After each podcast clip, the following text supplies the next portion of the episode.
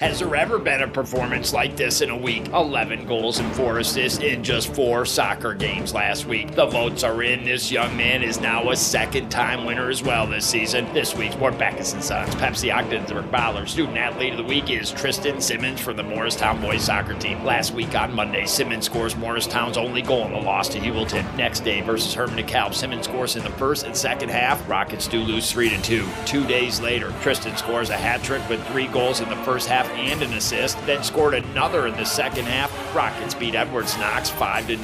Then on Friday, wow, Rockets beat Hammond 7 zip. Simmons figures on all seven goals, got another hat trick in the end, scoring four goals and dished out three assists. One of the most phenomenal weeks ever 11 goals and four assists in four soccer games last week. For his efforts, Tristan Simmons will receive two slices of pizza from speed Pizzeria, and no doubt this week's Mort Backus and Sons Pepsi Ogdensburg Bottler Student Athlete of the Week.